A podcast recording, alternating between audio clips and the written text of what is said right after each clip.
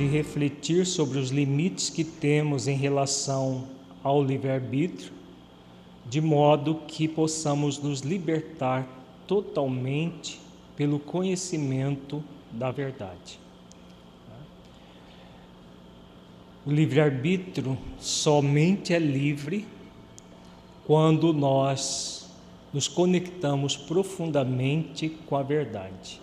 É o que nós refletiremos no nosso encontro de hoje e nos próximos. Então vamos para sintonizar com essa proposta de hoje. Vamos meditar sobre o livre-arbítrio, feche os olhos, entre em contato com você mesmo em essência, buscando sentir-se um espírito imortal, filho de Deus, aprendiz da vida, capaz de fazer escolhas, responsabilizando-se por elas e arcando com as suas consequências. Como é para você pensar em seu livre-arbítrio e na responsabilidade que lhe cabe pelas suas escolhas?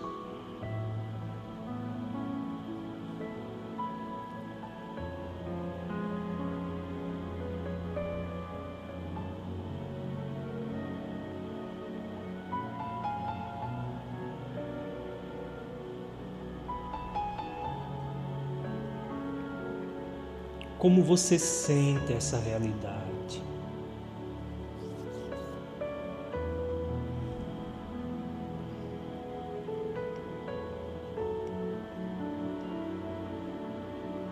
Deixe os seus pensamentos e sentimentos fluírem, evitando qualquer mascaramento num processo de auto-engano. Seja verdadeiro ou verdadeira com você, analisando-se com autenticidade.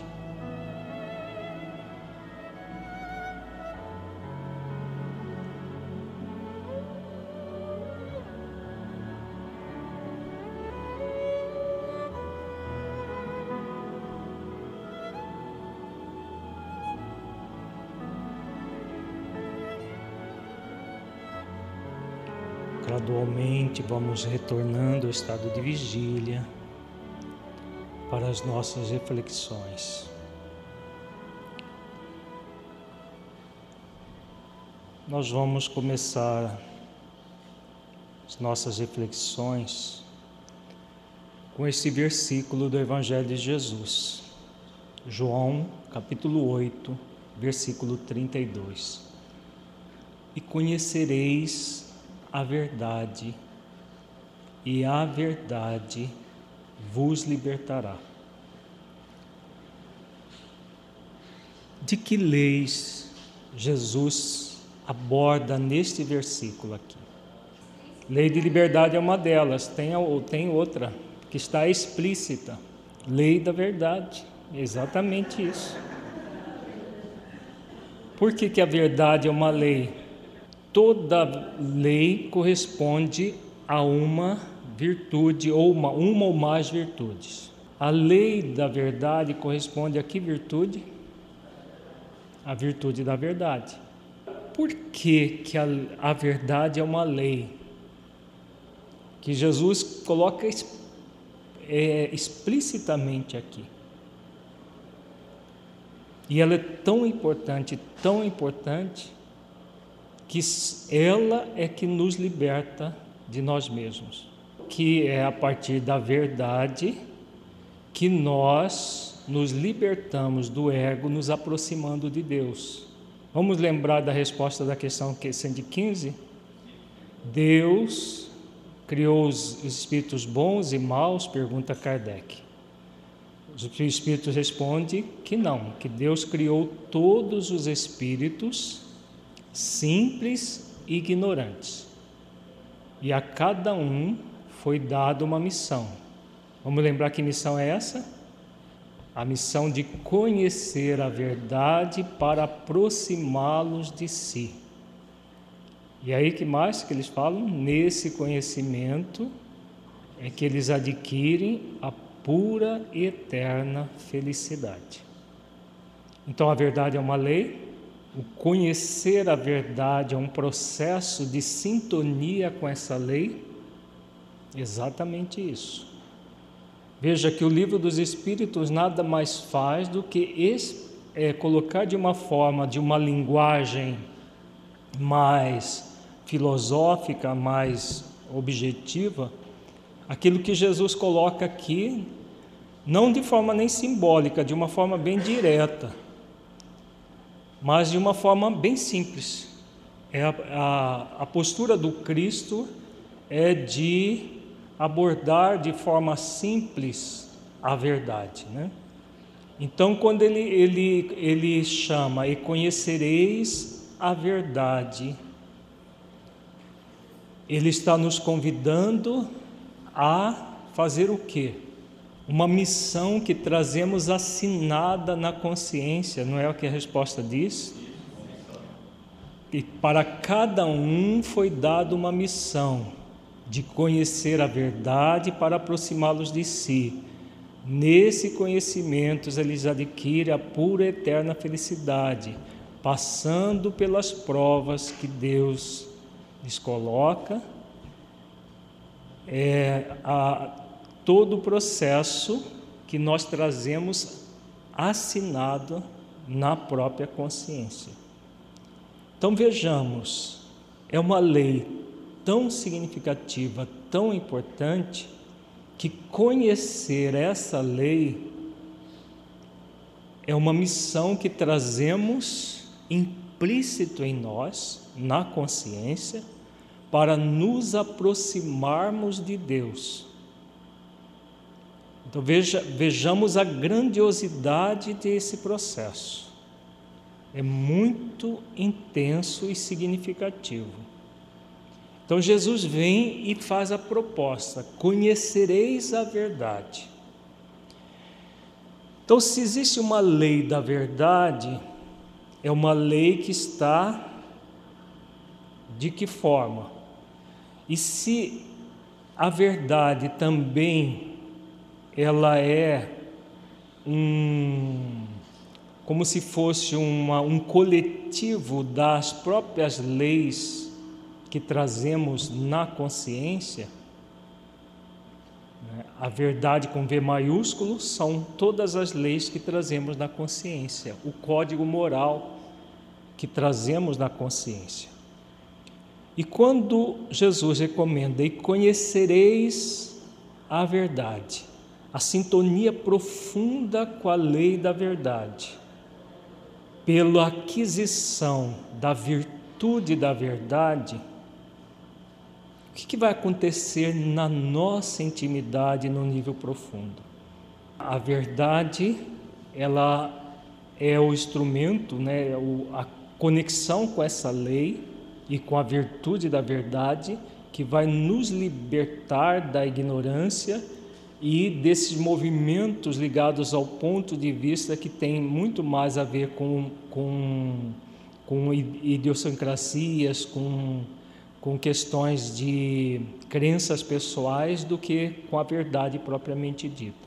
E a partir do momento que nós nos conectamos profundamente com a verdade, nós vamos nos libertando dessas questões puramente é, egóicas para conexão com aquilo que é essencial, consequentemente a conexão profunda com Deus.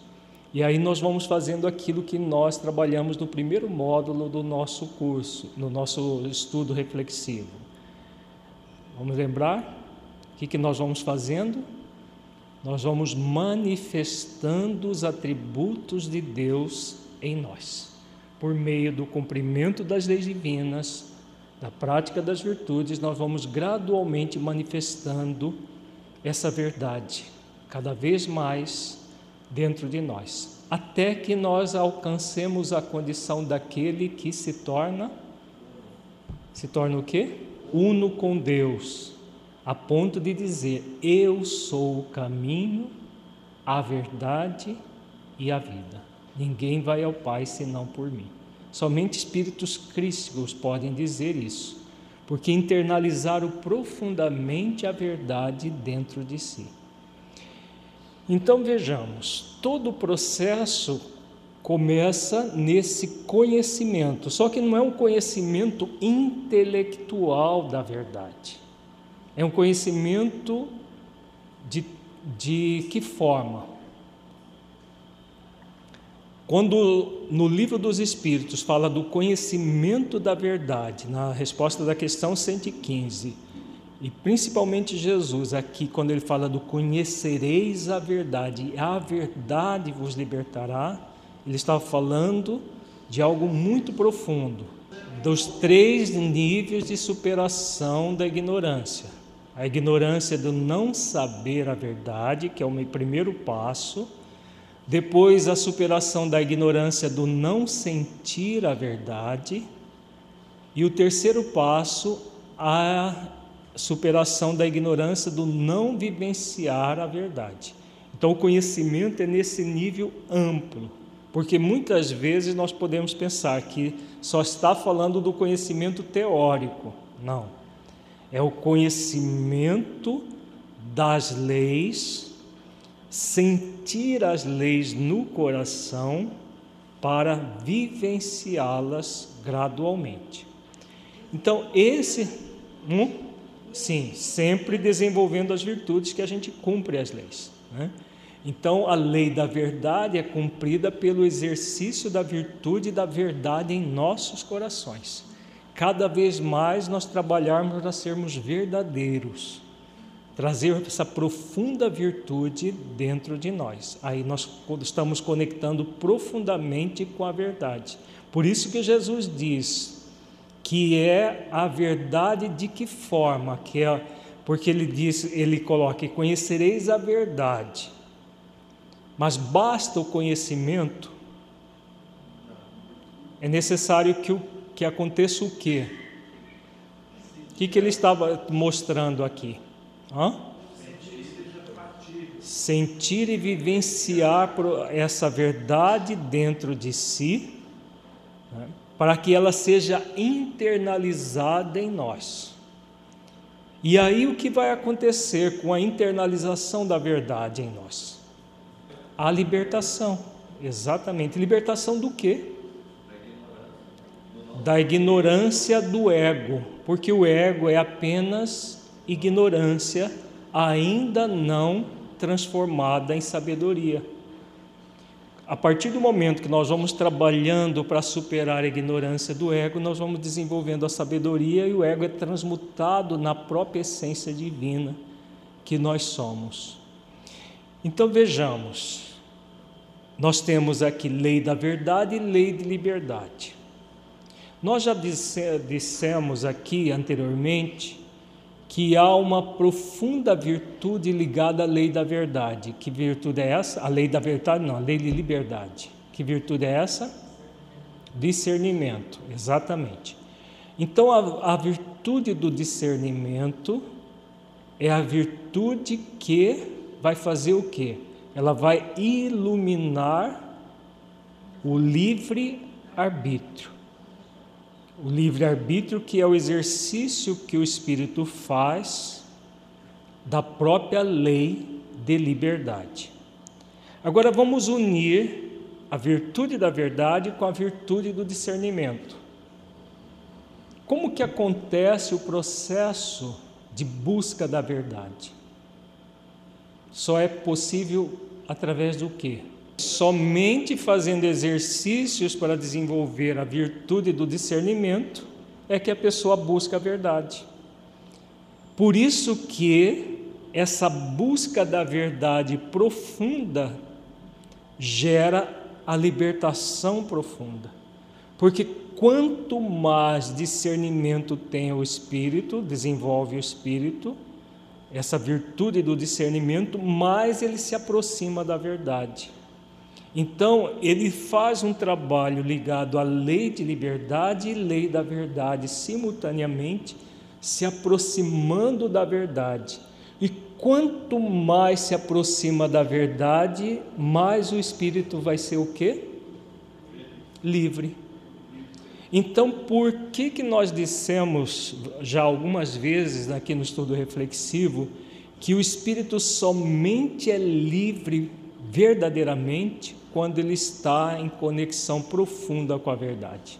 Por que, que nós já dissemos aqui outras vezes e abrimos o nosso encontro de hoje dizendo que o espírito somente é livre profundamente e verdadeiramente quando ele busca a conexão profunda com a verdade também.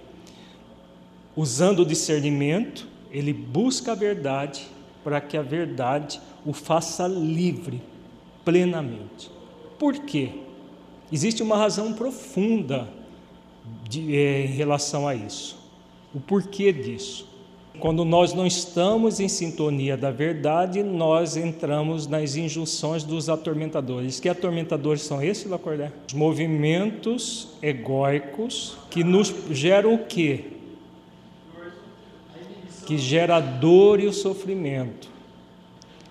Então, como que o espírito pode ser livre, totalmente livre, se ele está sob a injunção da dor e do sofrimento, de vários mecanismos, como você falou, culpa, é, ressentimento, mágoa, é, ódio, todos os sentimentos egóicos que muitas vezes são é, que a pessoa conecta com eles e, e, e cultua esses sentimentos, eles vão produzindo injunções que aprisiona o ser a dor e o sofrimento e ao sofrimento.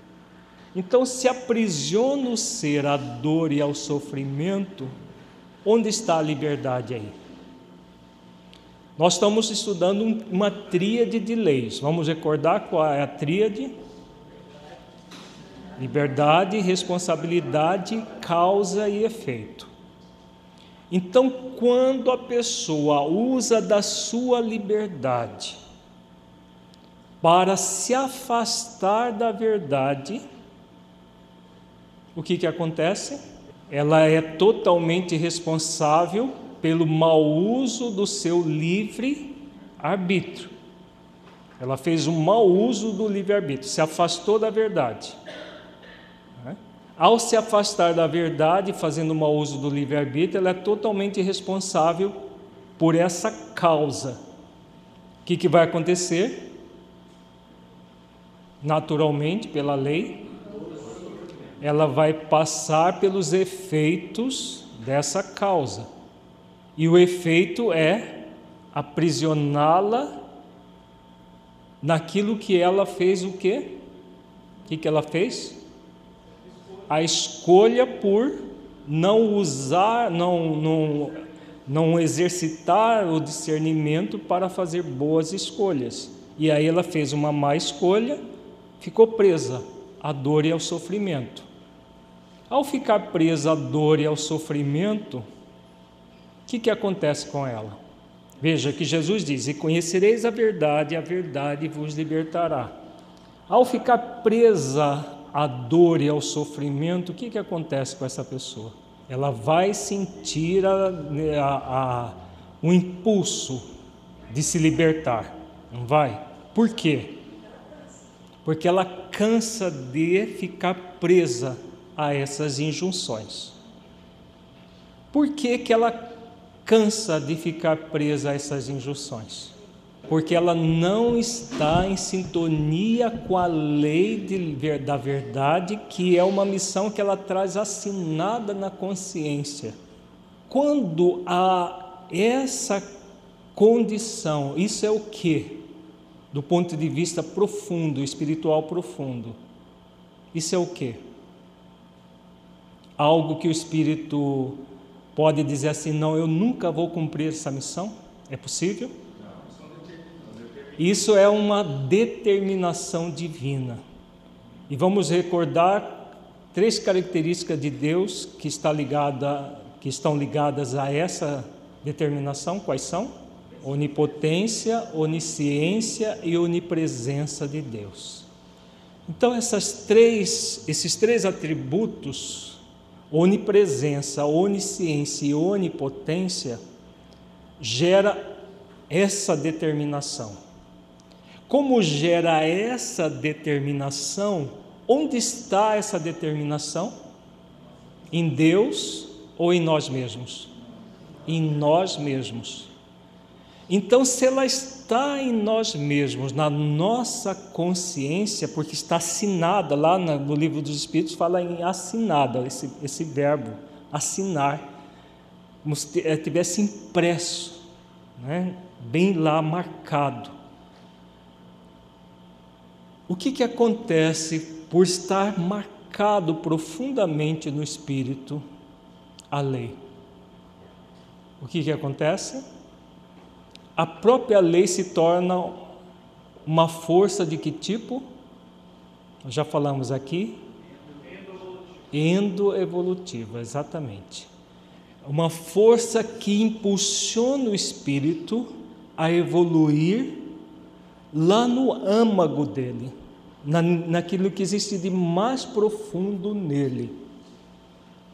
E aí, quando ele se afasta da verdade e fica preso às injunções da dor e do sofrimento por estar no movimento egóico de afastamento, a força dessa dessa missão que está dentro dele, fica como se tivesse uma, algo, usando uma, uma metáfora, né? algo latejando lá dentro dele, pedindo, é, impulsionando, melhor dizendo, impulsionando o espírito a buscar a verdade. Faz sentido isso, gente? Então existe alguém no universo que nunca vai fazer isso que Jesus recomenda aqui? Não existe nenhum ser criado por Deus que um dia não vá conhecer a verdade para que a verdade o liberte. Quanto mais próximo da verdade, maior a liberdade do espírito. Quanto mais afastado da verdade, mais ele se escraviza às injunções da dor e do sofrimento, até que ele se conecte com a força endoevolutiva, por meio de que, que força? Basta a força endoevolutiva.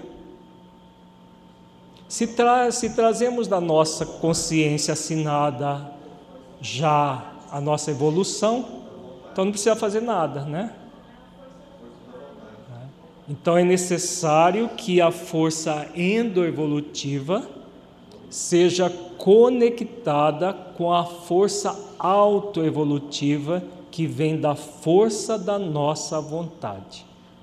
Eu quero ser uma pessoa melhor, porque eu quero me libertar definitivamente do sofrimento, depois da dor, colocando o amor sobre a dor para me libertar pela verdade.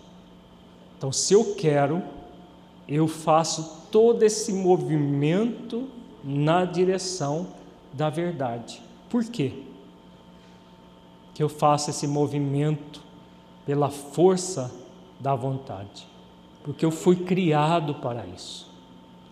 O, se afastar da verdade é o murmúrio, é o movimento de é, ir contra algo que é natural em nós. O que é natural é a busca da verdade. Então, a partir do momento que nós conectamos a força autoevolutiva com a endoevolutiva, o que vai acontecer? Naturalmente, o processo de evolução gradual né? gradual, e o espírito vai se libertando, se libertando, até que ele se torne expressão da verdade, como Jesus ensina. Tem a ver com a, com a fala que o Afro acabou de repetir, do apóstolo Paulo: tudo posso naquele que me fortalece. Vejamos que a, a, a Paulo não está colocando para que a gente fique passivos esperando que Deus nos fortaleça e resolva os nossos problemas. Tudo posso. O verbo poder tem a ver com o quê? Com a força de vontade, que é a conexão com a força autoevolutiva.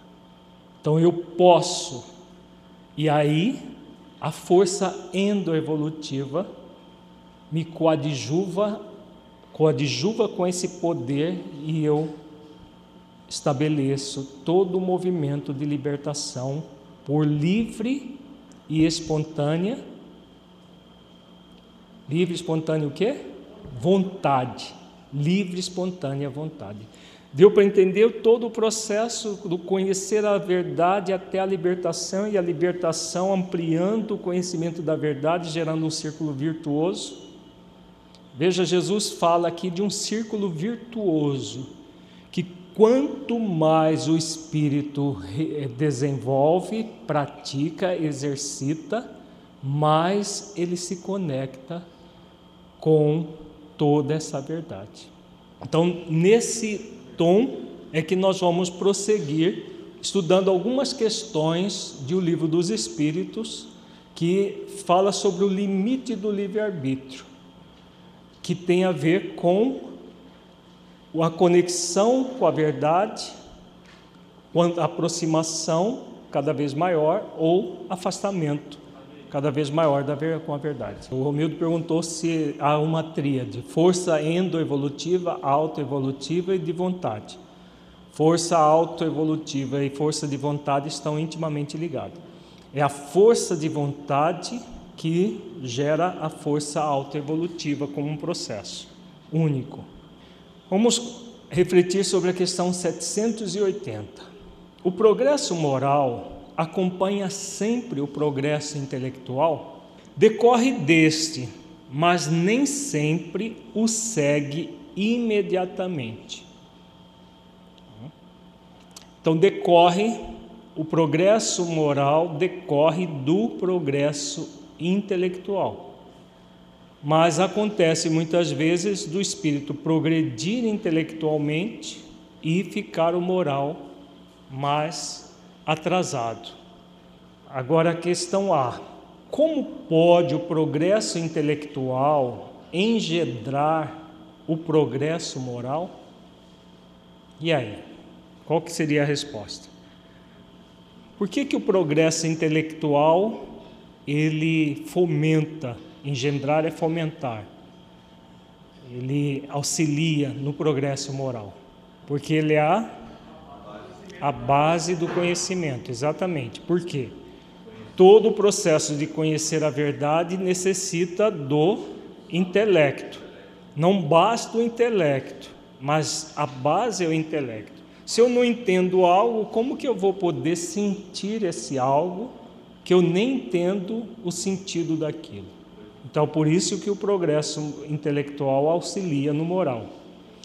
Então vejamos a resposta: fazendo compreensíveis o bem e o mal. O homem desde então pode escolher.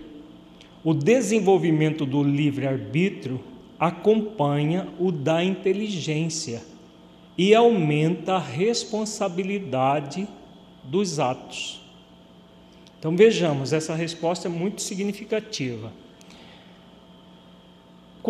Que, que primeira é, a primeira coisa que acontece com o progresso intelectual, ele faz compreensível o bem e o mal. Então ele auxilia em que virtude? Discernimento, exatamente. Então a virtude do discernimento, ela é uma virtude intimamente ligada à razão.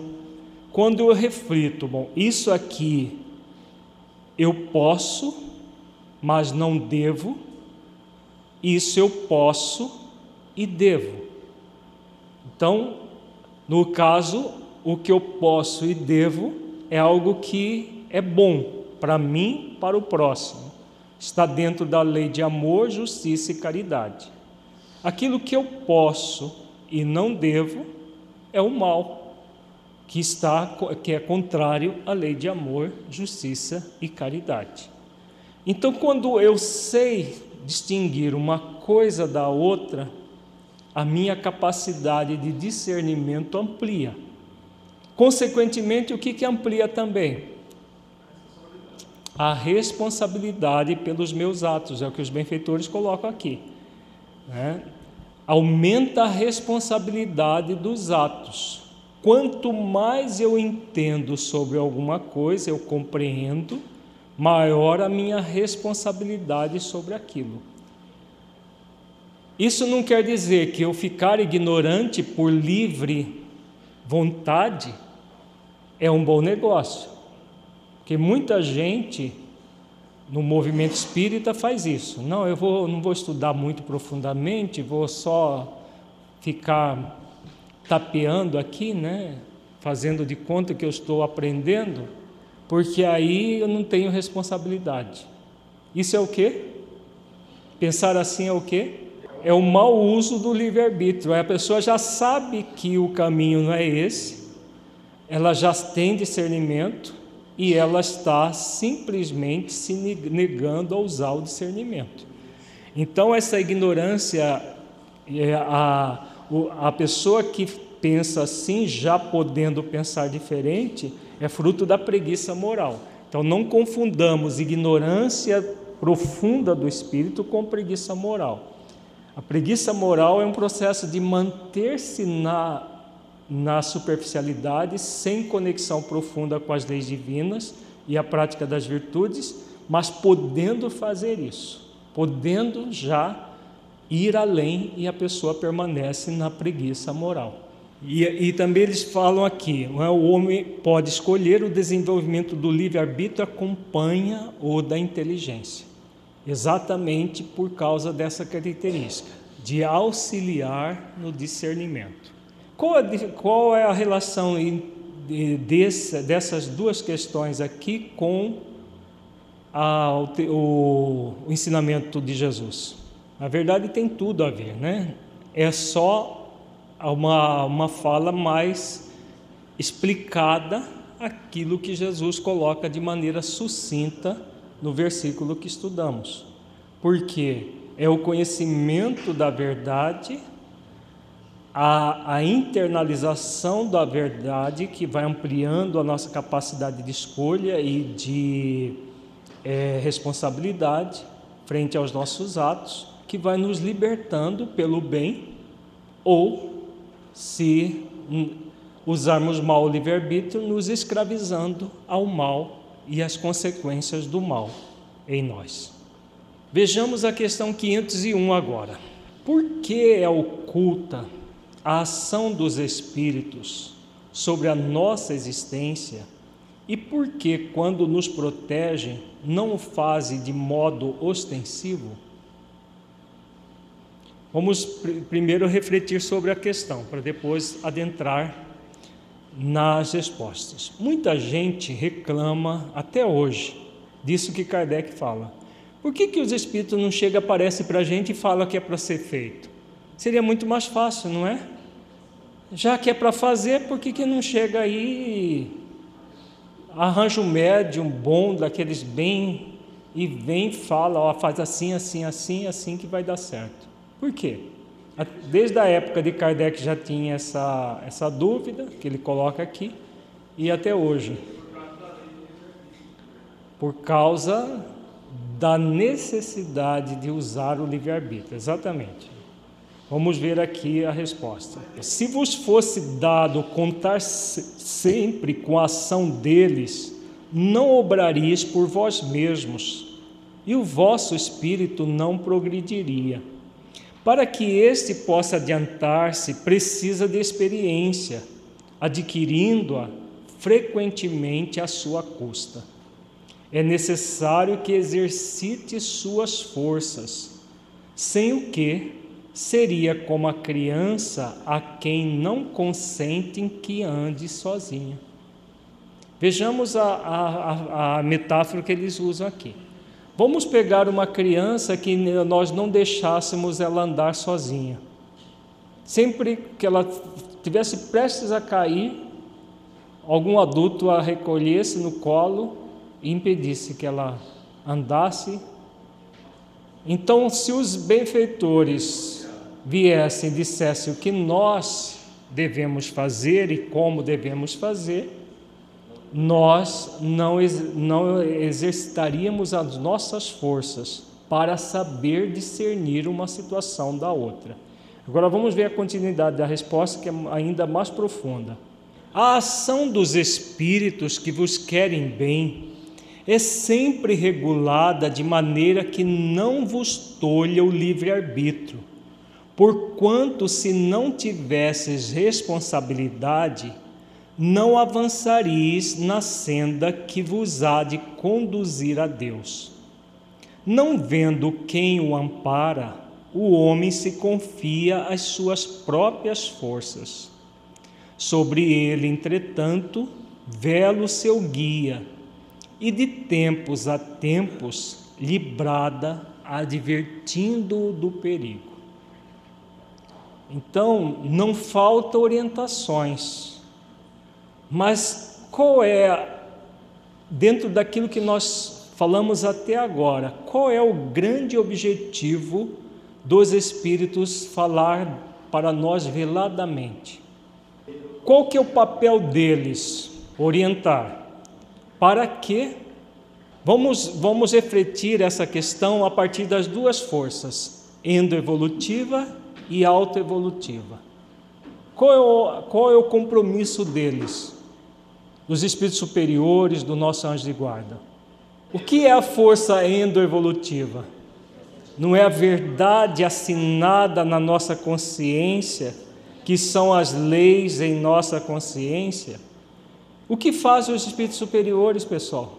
Eles nos estimulam o conhecimento da verdade, a conectar com as leis, para fazermos o quê?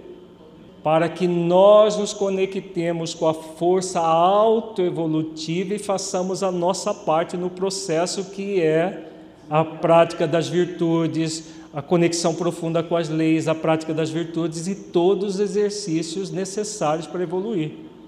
Se eles viessem e ditassem normas para nós, nós nos conectaríamos com as nossas próprias forças, com as leis, com, com as virtudes? Não eles que estariam evoluindo por nós. Então, o adulto é como o adulto que vai, faria com a criança, ela ficaria sem aprender a andar a vida inteira. Ela precisaria de ser carregada pelo adulto, até ficar adulta e depois ficar numa cadeira de rodas, por não conseguir aprender a andar. Então, eles nos ensinam, como eles dizem aqui, o homem se confia às suas próprias forças, força autoevolutiva. Porque a força endoevolutiva provém de Deus, que eles nos estimulam a aproximarmos. Mas a aproximação é por, por conta de quem? Nossa, sempre nossa. Se não for nossa, não haverá evolução. Né? Então, é esse o grande objetivo dos espíritos dos bons espíritos nas nossas vidas, sempre nos estimulando. A Renata pergunta se isso é que se constitui autonomia e quanto mais nós exercitamos isso, mais autonômicos nos tornaremos. Exatamente isso.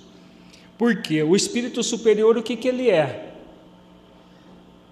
Do ponto de vista, ele é dependente ou ele é autônomo? Ele é autônomo. Por que, que ele se tornou autônomo? Ele não foi criado autônomo. Pelos esforços de aproximar cada vez mais da verdade, de conhecer a verdade para que a verdade os liberte. Então ele chega numa condição de liberdade pelo esforço. E o que, que ele quer para, o que eles querem para nós? Dependência ou autonomia? O que, que uma, uma, uma pessoa que realmente seja consciente das suas é, dos seus ensinos, das suas orientações, quer para o seu é, protegido, para a, a pessoa que ele ensina. Ele quer que essa pessoa cresça e até se torne é, como ele e até o supere, se for o caso, no caso do, do, do nosso mundo, né? No caso do, da evolução espiritual, como eles estão mais na frente, nós não vamos superá-los porque eles também vão avançar. Mas nós vamos chegar à condição de espíritos superiores também. E como que isso vai acontecer? Pelas nossas próprias forças. Então, quanto mais nós exercitamos isso, mas vai acontecer de um processo de autonomia sendo desenvolvido, para que nós sejamos capazes por nós mesmos. Nesse momento evolutivo, o que, que nós somos? Incapazes ou capazes de aprender? Capazes de aprender. Né? Nós não somos capazes, de, no sentido de sermos autônomos, de direcionar nossa vida sozinhos. Por isso, os espíritos superiores na nossa vida, por isso, nosso anjo de guarda, para nos conduzir. Agora, nós somos capazes de aprender e caminhar com as próprias pernas? Sim, perfeitamente. É, nós fomos criados para isso.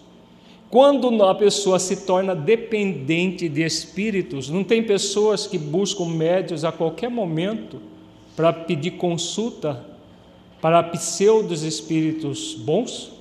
Porque espírito bom não faz isso. Mas não, não, não tem muitos médios que dão essas consultas e, e tudo mais? E não tem pessoas que vivem pedindo essas consultas? Por quê? São que tipo de pessoas buscam esse tipo de coisa? São as preguiçosas que querem respostas prontas que querem direcionamentos prontos, que querem que o outro mostre o caminho, não mostre o caminho, já coloque ele lá na frente, já, caminha, já caminhado, de preferência. É, não é nem caminhando, já caminhado, já pronto. É, muita gente busca, não, é, eu não estou falando de cartomante, não, gente que busca pseudocentros espíritas, que hoje existe aos centenas por aí, pelo Brasil afora, oferecendo essas receitas, oferecendo consultas mediúnicas, orientações mediúnicas de vários tipos. Se estudasse essa questão do livro dos Espíritos, não fariam isso. Porque aqui mostra muito claramente como os bons espíritos atuam, sempre de forma indireta, para respeitar o nosso livre-arbítrio porque eles querem, nos querem para ser seres autônomos, como eles já o são, e não para sermos dependentes psicologicamente de é, orientações que são falseadas em si mesmo. O Mildo comenta que ele é, porque eles nos amam que haja assim, é exatamente isso. Né? Porque os que não amam, eles vão dar toda sorte de orientação, entre aspas porque eles querem que nós realmente nos tornemos escravos psicológicos deles próprios. Vejamos agora a questão 609.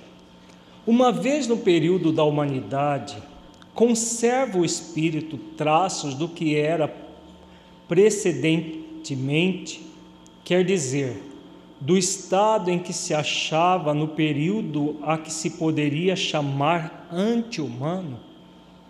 De que, que Kardec está falando aqui, gente? Do estado evolutivo do espírito com E minúsculo para o espírito com E maiúsculo. Aquilo que nós estudamos no significado da imortalidade em nossas vidas, nesse módulo, está todo foi já estudamos amplamente essa questão né, do período que do princípio inteligente está evoluindo antes de entrar no reino nominal. Isso que Kardec está perguntando aqui. Vejamos a resposta. Conforme a distância que medeia entre os dois períodos e o progresso realizado. Durante algumas gerações, pode ele conservar vestígios mais ou menos pronunciados do estado primitivo, porquanto nada se opera na natureza por brusca transição. Há sempre anéis que ligam as extremidades da cadeia dos seres e dos acontecimentos. Aqueles vestígios, porém, se apagam com o desenvolvimento do livre-arbítrio. Os primeiros progressos só muito lentamente se efetuam, porque ainda não têm a secundá-los à vontade vão em progressão mais rápida à medida que o espírito adquire perfeita consciência de si mesmo. Então vejamos essa resposta também muito significativa. que aborda vários elementos que nós temos trabalhado nesse módulo. Primeiro, eles abordam uma questão muito importante que muita gente não tem levado em consideração. Todo o processo de evolução se dá de que forma? O que, que eles abordam aqui? Paulatinamente. Paulatinamente. Né? Eles colocam aqui muito claro: nada se opera na natureza por brusca transição. Não existe lei de aperfeiçoamento abrupto Muita gente que usa de, do, do, do, mecanismo da alta exigência está indo contra isso que está colocado aqui. Né? Quando nós queremos exigir de nós uma perfeição que nós não podemos dar ainda, não podemos ter ainda, porque nós queremos um aperfeiçoamento abrupto, nós estamos querendo ir contra a natureza, que nunca acontece dessa a evolução acontece dessa forma brusca. É sempre um processo de aperfeiçoamento. Se é uma lei, sim, que lei é essa? Lei de evolução, né? ou de progresso. A palavra evolução hoje ela é mais ampla do que o próprio progresso, porque o progresso ainda está muito ligado às questões materiais. A lei de evolução ela engloba desde a evolução biológica até a evolução moral do ser. Então, todo esse processo da evolução, da lei de evolução ou do progresso, que é a mesma coisa, mas é, a de evolução é mais. O termo hoje, modernamente, é mais abrangente. Agora, continuemos aqui. Como que se dá esse, esse movimento do espírito, que não é brusco, que é paulatino? Ele vai acontecer de que forma? Nós estudamos aqui nos dois encontros anteriores esse processo. Aliás, no anterior nós estudamos isso. O espírito gradualmente ele vai adquirindo o quê? Hã? Consciência de si. Quanto mais consciência de si mesmo o espírito desenvolve, o que vai acontecendo com ele? A capacidade de livre-arbítrio, de liberdade de escolha se amplia. Né? E aí o que, que vai acontecer gradualmente também? Voltando a tudo que nós trabalhamos até agora. Vontade tá, tem a ver com o quê? Que força autoevolutiva. Né? O conhecimento de si mesmo vai aproximando cada vez mais o espírito de quê? Da força endoevolutiva, que é o conhecimento da verdade. Então, sempre essas duas forças, a força endoevolutiva e a força autoevolutiva em conjunto, vão se cada vez mais se conectando para que o espírito possa evoluir gradualmente até a perfeição. É exatamente isso que está sendo dito, dito aqui. É, força autoevolutiva com cada vez mais conhecimento da verdade para que a verdade nos liberte. Então o espírito vai conhecendo a verdade e a verdade vai libertando pela consciência de si mesmo, sempre utilizando da sua vontade para isso. Vamos para a questão 804. Por que não outorgou Deus as mesmas aptidões a todos os homens? Por que, que todos não foram criados iguais com as mesmas aptidões? Isso que Kardec está querendo dizer. Deus criou iguais todos os espíritos, mas cada um destes vive há mais ou menos tempo e, consequentemente, tem feito maior ou menor soma de aquisições. A diferença entre eles está na diversidade dos graus da experiência alcançada e da vontade com que obram, vontade que é o livre-arbítrio. Daí o se aperfeiçoarem uns mais rapidamente do que outros, o que lhes dá aptidões diversas. Então vejamos o alcance dessa resposta. Primeiro, que lei que eles tratam aqui? Lei de igualdade. Então começa falando da lei de igualdade. Todos foram criados simples e ignorantes. Nós não recordamos questão 115 agora há pouco, simples e ignorantes. Agora, cada um tem uma missão e cada um foi criado numa época, porque Deus não para de criar. Então, o espírito criado há, vamos pegar aí, um trilhão de anos atrás, um outro criado há 10 trilhões de anos atrás, vão ter aptidões diferentes? Naturalmente, por quê? Um tem 10 trilhões de anos na frente do outro, então vai ter bem, bem diferente. Estou falando não criado, mas entrar, que entrou no rei nominal, né? porque se for falar da. Eu acho que é muito mais do que trilhões de anos. Mas que entrou no rei nominal há um trilhão de anos e outra dez trilhões de anos. Há uma diferença muito grande. Agora, é, mesmo espíritos que foram criados, no, é, que entraram no rei nominal no mesmo dia, Podem ter aptidões diferentes? Pode. Por quê? Hã? Tem a ver com o quê? Para conhecer a verdade, para que a verdade o liberte. É? Todos os espíritos foram criados simples, ignorantes, cada um deles traz uma missão assinada na consciência. Que missão é essa? Conhecer a verdade para aproximar de Deus nesse conhecimento adquire a pura e eterna felicidade. Então, se é o conhecimento superado no nível do não saber a verdade, não, conhece, não, não sentir e não vivenciar a verdade, e aí o livro dos Espíritos, na questão 115, fala o que? Uns aceitam submissos, não submetem à missão, né? E outros fazem o que? Murmuram, blasfemam, se negam a fazer, a cumprir a missão. Então, como se negam a cumprir a missão, o que, que vai acontecer com eles? A experiência alcançada e da vontade com que obram, vontade que é o livre-arbítrio.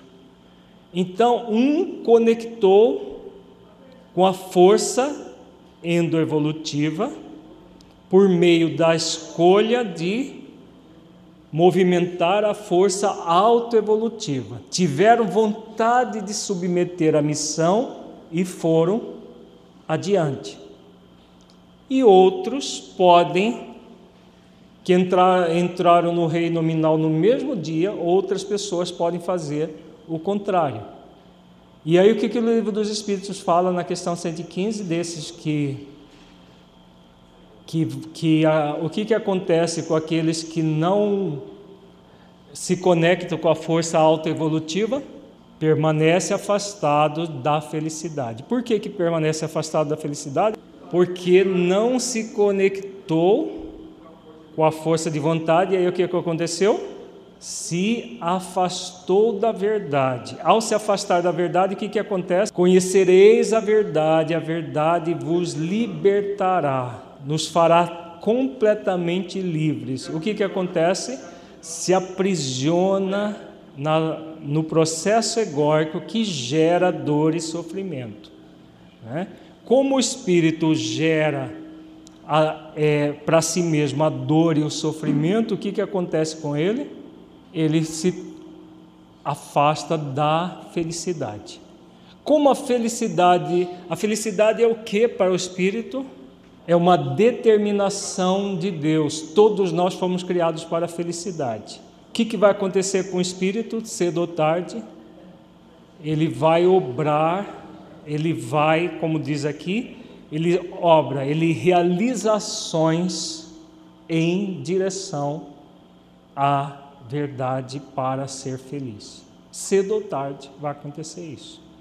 Então, o fato de não termos as mesmas aptidões significa que ou nós fomos criados bem depois, é uma possibilidade para, por, por exemplo, Jesus. Jesus é o chamado nosso irmão mais velho, porque quando nós entramos no reino nominal, nós fomos dados para que Jesus nos guie até a pureza espiritual. Então nós, quando ele já era um espírito crístico, nós entramos no reino nominal e fomos dados a ele. Ele próprio diz isso, nós, nós trabalhamos isso, esse conceito na presença amorosa de Jesus em nossas vidas. Né? Vai, vai sair em livro ainda esse ano, esse, esse material. Então, é, ele é muito mais velho. Então, essa possibilidade existe no universo inteiro. Agora, quando nós entramos no reino nominal, no mesmo momento que outros espíritos que estão mais adiante do que nós, significa que nós estamos fazendo o quê? Que nós não estamos conectados com a força autoevolutiva e estamos num processo de preguiça moral afastados da felicidade por livre escolha, porque nós não estamos exercitando a nossa vontade, porque o que, que está faltando? Que virtude está faltando? Hã? Discernimento, exercício do discernimento, para que o nosso livre-arbítrio se ilumine. Né? Ao discernimento é a virtude que ilumina o livre-arbítrio, que nos impulsiona a vontade. Eu quero isso para a minha vida e aí eu vou. Se dois espíritos puros poderão ter habilidades, aptidões completamente diferentes, sim. Se um espírito puro já é puro há 100 quatrilhões de anos e outro se tornou puro hoje, o que tem 100 quatrilhões de anos de, de vida crística é muito mais hábil do que aquele que se tornou espírito puro hoje. Apesar de estarem na mesma categoria espiritual, a habilidade, toda a responsabilidade, todo o trabalho é diferente. Eles movimentam de forma diferente porque um já tem 400 trilhões de anos de experiência, o outro é calouro ainda. Né? é o espírito tá, vai começar a, a movimentar as leis, então ele ainda é novato na área. Necessária a variedade das aptidões a fim de que cada um possa concorrer para a execução dos desígnios da providência, no limite do desenvolvimento de suas forças físicas e intelectuais. O que um não faz, fala o outro Assim é que cada qual tem, tem seu papel útil a desempenhar. Demais, sendo solidários entre si todos os mundos, necessário se torna que os habitantes dos mundos superiores, que na sua maioria foram criados antes do vosso, venham habitá-lo para vos dar o exemplo. E o que, que os benfeitores falaram aqui? Falaram de uma lei muito significativa. Que lei é essa? Lei de solidariedade. Então, a lei de solidariedade leva espíritos que de planetas mais é, antigos que o nosso, mais evoluídos que o nosso, vêm. É o que está acontecendo agora na Terra com os espíritos que vieram da, da constelação de Alcione, da, da estrela de Alcione, de um dos planetas da estrela de Alcione, que vão reencarnar em massa nesses próximos anos. São milhões de espíritos, segundo o livro Transição Planetária, 2 milhões de espíritos. Que muitos deles já estão encarnados, mas a partir de agora vão reencarnar em massa. Para auxiliar na, na grande transição, no, na conclusão da grande transição do planeta, é, oferecendo exemplo para nós seguirmos com mais eficiência.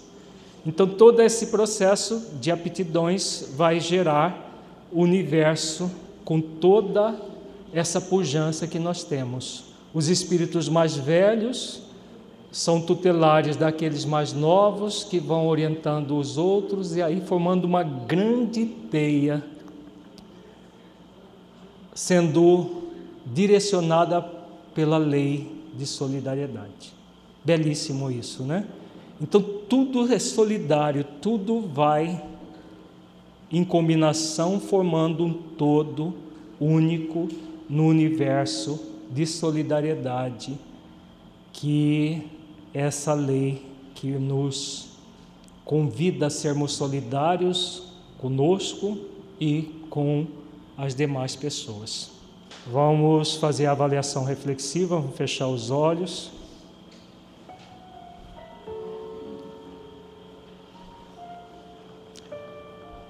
Feche os olhos. Entre em contato com você mesmo em essência.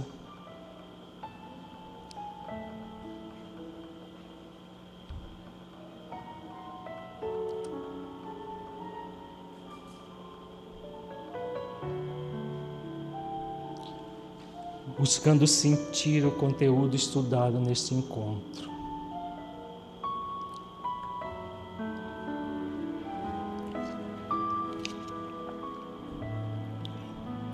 O que você entendeu do conteúdo que se aplique à sua vida?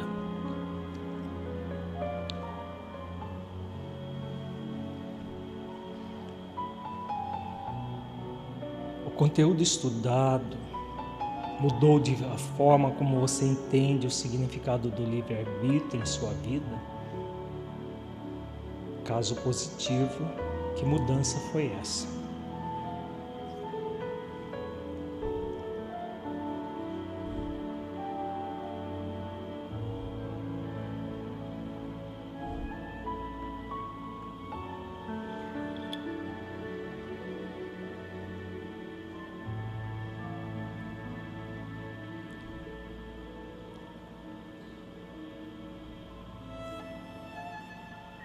Neste encontro, refletimos sobre os limites do livre-arbítrio, determinado pelo exercício ou não da verdade, da vontade. Como você se sente em relação às suas escolhas, à responsabilização e o esforço que tem feito para exercitar a vontade de se conectar com as leis divinas? Você a tem utilizado para a sua evolução, desenvolvendo as virtudes, cumprindo as leis divinas?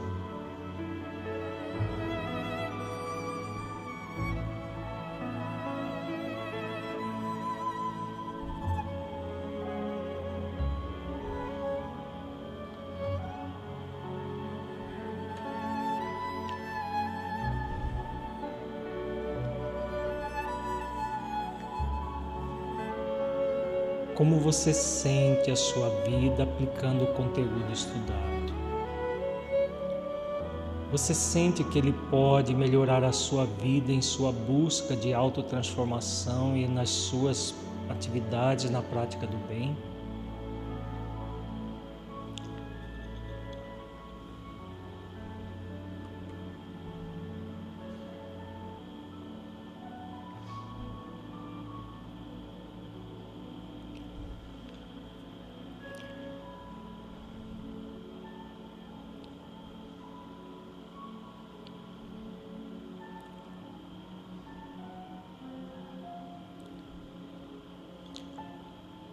Sinta-se agora um espírito imortal que traz em si mesmo a determinação divina de evoluir até a perfeição relativa, pelo conhecimento pleno e cumprimento das leis divinas, pela prática das virtudes e pela busca da unidade com Deus.